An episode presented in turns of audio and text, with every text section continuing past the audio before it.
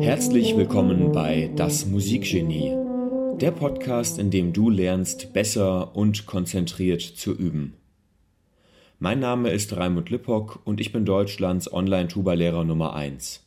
Auf tubalernen.de können Tubistinnen und Tubisten spezifische Fähigkeiten durch qualifiziertes Wissen aufbauen. Für diesen Podcast habe ich meine Examensarbeit aufgenommen, in der du die Geheimnisse effizienter Übepraxis lernst. Ich wünsche dir angenehme und lehrreiche Unterhaltung.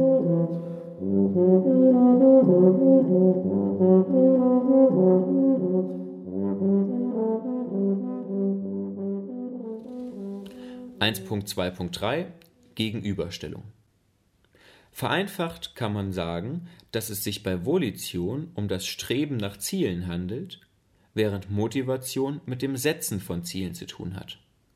Um bestimmen zu können, wann die Handlungssteuerung motivational und wann volitional abläuft, hat Kurt Sokolowski folgende Kriterien zusammengetragen.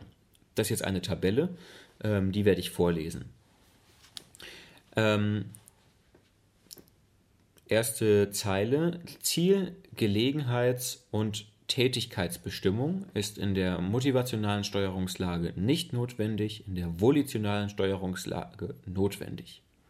Aufmerksamkeitslenkung ist in der motivationalen Steuerungslage unwillkürlich und kaum ablenkbar, in der volitionalen Steuerungslage kontrolliert und ablenkbar.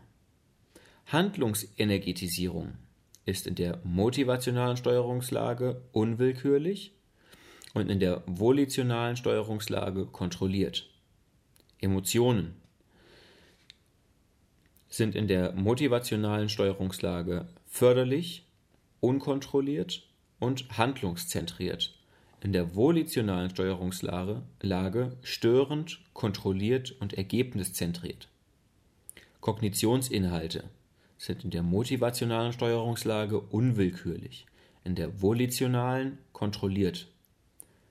Bei Hindernissen motivationale Steuerungslage unwillkürliche Anstrengungssteigerung, volitionale Steuerungslage zusätzliche Kontrollvorgänge. Erlebte Anstrengung motivationale Steuerungslage niedrig, volitionale Steuerungslage hoch. Zeiterleben motivationale Steuerungslage schnell, volitionale Steuerungslage langsam. Werden die Handlungen einer Person motivational gesteuert, heißt das also in der Regel, dass die aktuelle Situation mit dem angeregten Motiv und der emotionalen Verfassung der Person im Einklang steht. Volitional gesteuerte Handlungen hingegen sind tendenziell diejenigen, die gegen aktuelle Bedürfnisse oder gegen Motive ausgeführt werden. Kurz gesagt, bei Motivation fallen Handlungen leicht und gehen mit positiven Emotionen einher, bei Volition fallen Handlungen schwer und gehen mit negativen Emotionen einher. Das Üben eines Instruments kann nie komplett motivational gesteuert sein, da es immer Situationen gibt, in denen Hindernisse und Schwierigkeiten auftreten. Dies gilt sogar, wenn der Tätigkeitsvollzug an sich motivational geprägt ist. Langfristige große Ziele können dabei helfen, über solche Schwierigkeiten hinwegzukommen und Volition zu begünstigen. Große Ziele überstrahlen die Probleme auf dem Weg dorthin. Wie die Übergänge zwischen motivationaler und volitionaler Steuerungslage funktionieren, soll nun das folgende Kapitel erklären. 1.2.4 Wie Motivation und Volition ineinandergreifen. Das Rubicon-Modell. Das Rubicon-Modell von Heckhausen und Gollwitzer beschreibt einen Tätigkeitsvollzug in vier Phasen. Dabei handelt es sich um zwei motivational geprägte und zwei volitional geprägte Phasen. Der Handlungsverlauf beginnt mit einer Phase des Abwägens verschiedener Handlungsoptionen und ihrer Konsequenzen, der prädezisionalen Handlungsphase. Danach kommt eine Phase der Planung, die postdezisionale oder auch präaktionale Handlungsphase. Hier werden konkrete Strategien entwickelt, um das in der ersten Phase gewählte Ziel zu erreichen. In der aktionalen Handlungsphase findet die Durchführung der Strategien statt und in der postaktionalen Phase wird das Resultat der Handlung bewertet. Die prädezisionale Handlungsphase. In der ersten motivationalen Phase, der prädezisionalen Phase des Abwägens, muss sich ein Mensch klar darüber werden, welchen seiner Wünsche und Anliegen er überhaupt in die Tat umsetzen möchte. Die Motive einer Person werden hierbei als Quellen der Wunschproduktion verstanden. Heckhausen geht also davon aus, dass die Wünsche einer Person auch ihren Motiven entsprechen. Allerdings können nicht alle Wünsche in die Tat umgesetzt werden. Daher muss die Realisierbarkeit und das Ergebnis also die mögliche Belohnung der jeweiligen Wünsche gegeneinander abgewägt werden. Je länger eine Handelnde die positiven und negativen Konsequenzen auf verschiedenen Ebenen gegeneinander abgewogen hat, desto wahrscheinlicher wird eine Entscheidung. Dies nennt man Fazittendenz. Wichtig ist zu wissen, dass nicht nur Wünsche und Ziele isoliert auf der gleichen Ebene gegeneinander abgewegt werden, wie zum Beispiel die Frage, ob man gerade lieber ein PC-Spiel oder Tuba spielen möchte, denn ein Wunsch, dessen Realisierung beispielsweise mit vielen positiven Folgeanreizen verknüpft ist, mag im Lichte eines übergeordneten anderen Wunsches plötzlich nicht mehr erstrebenswert erscheinen. Allerdings mag die Realisierbarkeit eines bestimmten Wunsches im Rahmen der Verwirklichung anderer Wünsche leichter erscheinen, als dies bei seiner isolierten Betrachtung der Fall gewesen wäre. Es kann also sein, dass sich eine Musikerin trotz des größeren gegenwärtigen Anreizes eines Computerspiels für das Tuba-Spielen entscheidet, weil es mit ihrem langfristigen Machtmotiv auf der Bühne zu stehen und ihr Können zu beweisen einhergeht. Am Übergang zwischen prädezisionaler und postdezisionaler bzw. präaktionaler Phase kommt, bekommt das Modell seinen Namen. Hier wird der sprichwörtliche Rubikon überschritten. Nach dem Abwägeprozess, der von unterschiedlicher Dauer sein kann, wird ein verbindliches Ziel gesetzt. Dabei entsteht ein Gefühl der Verpflichtung, das Ziel zu realisieren. Die präaktionale Handlungsphase.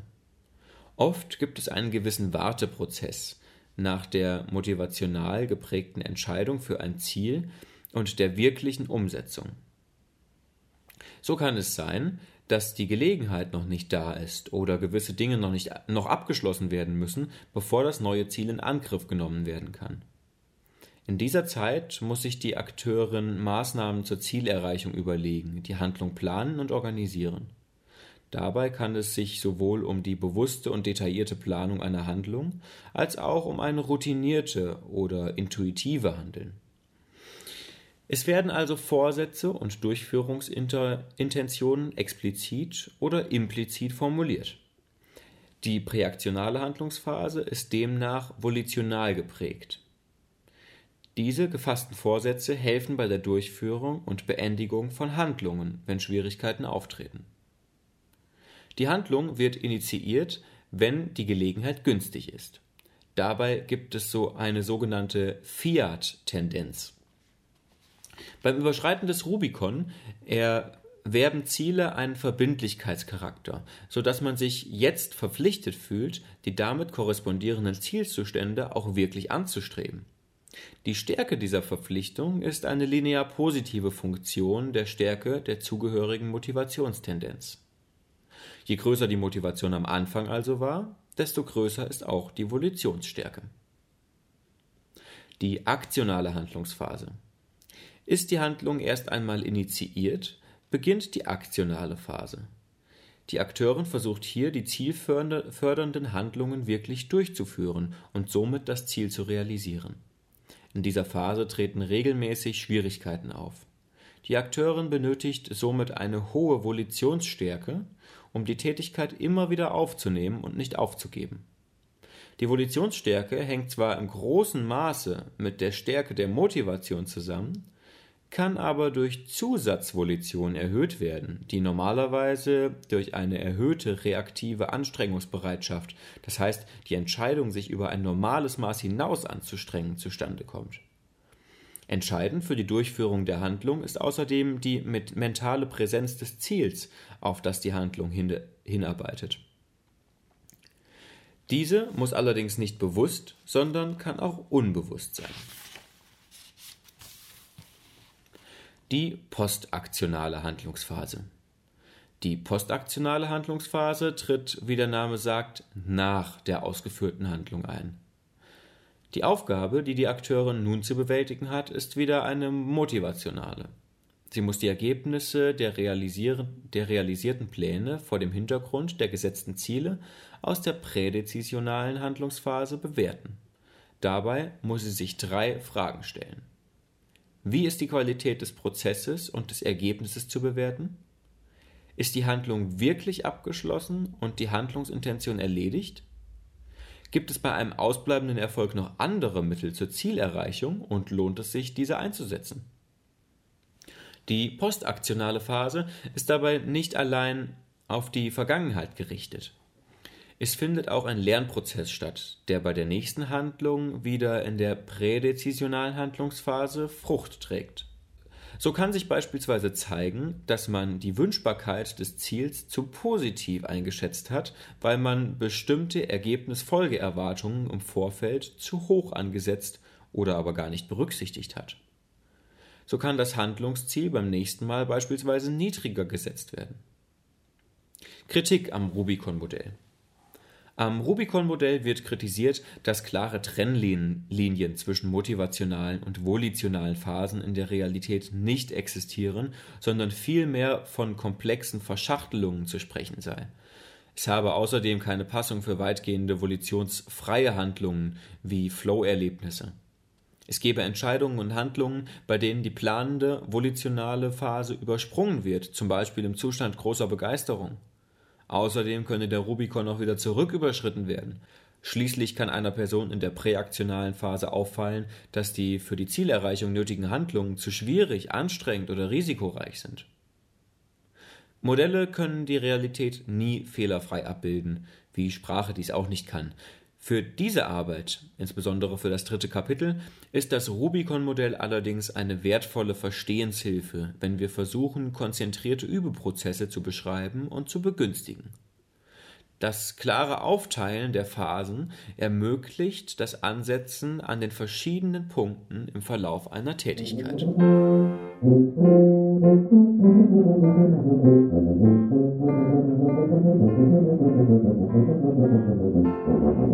you.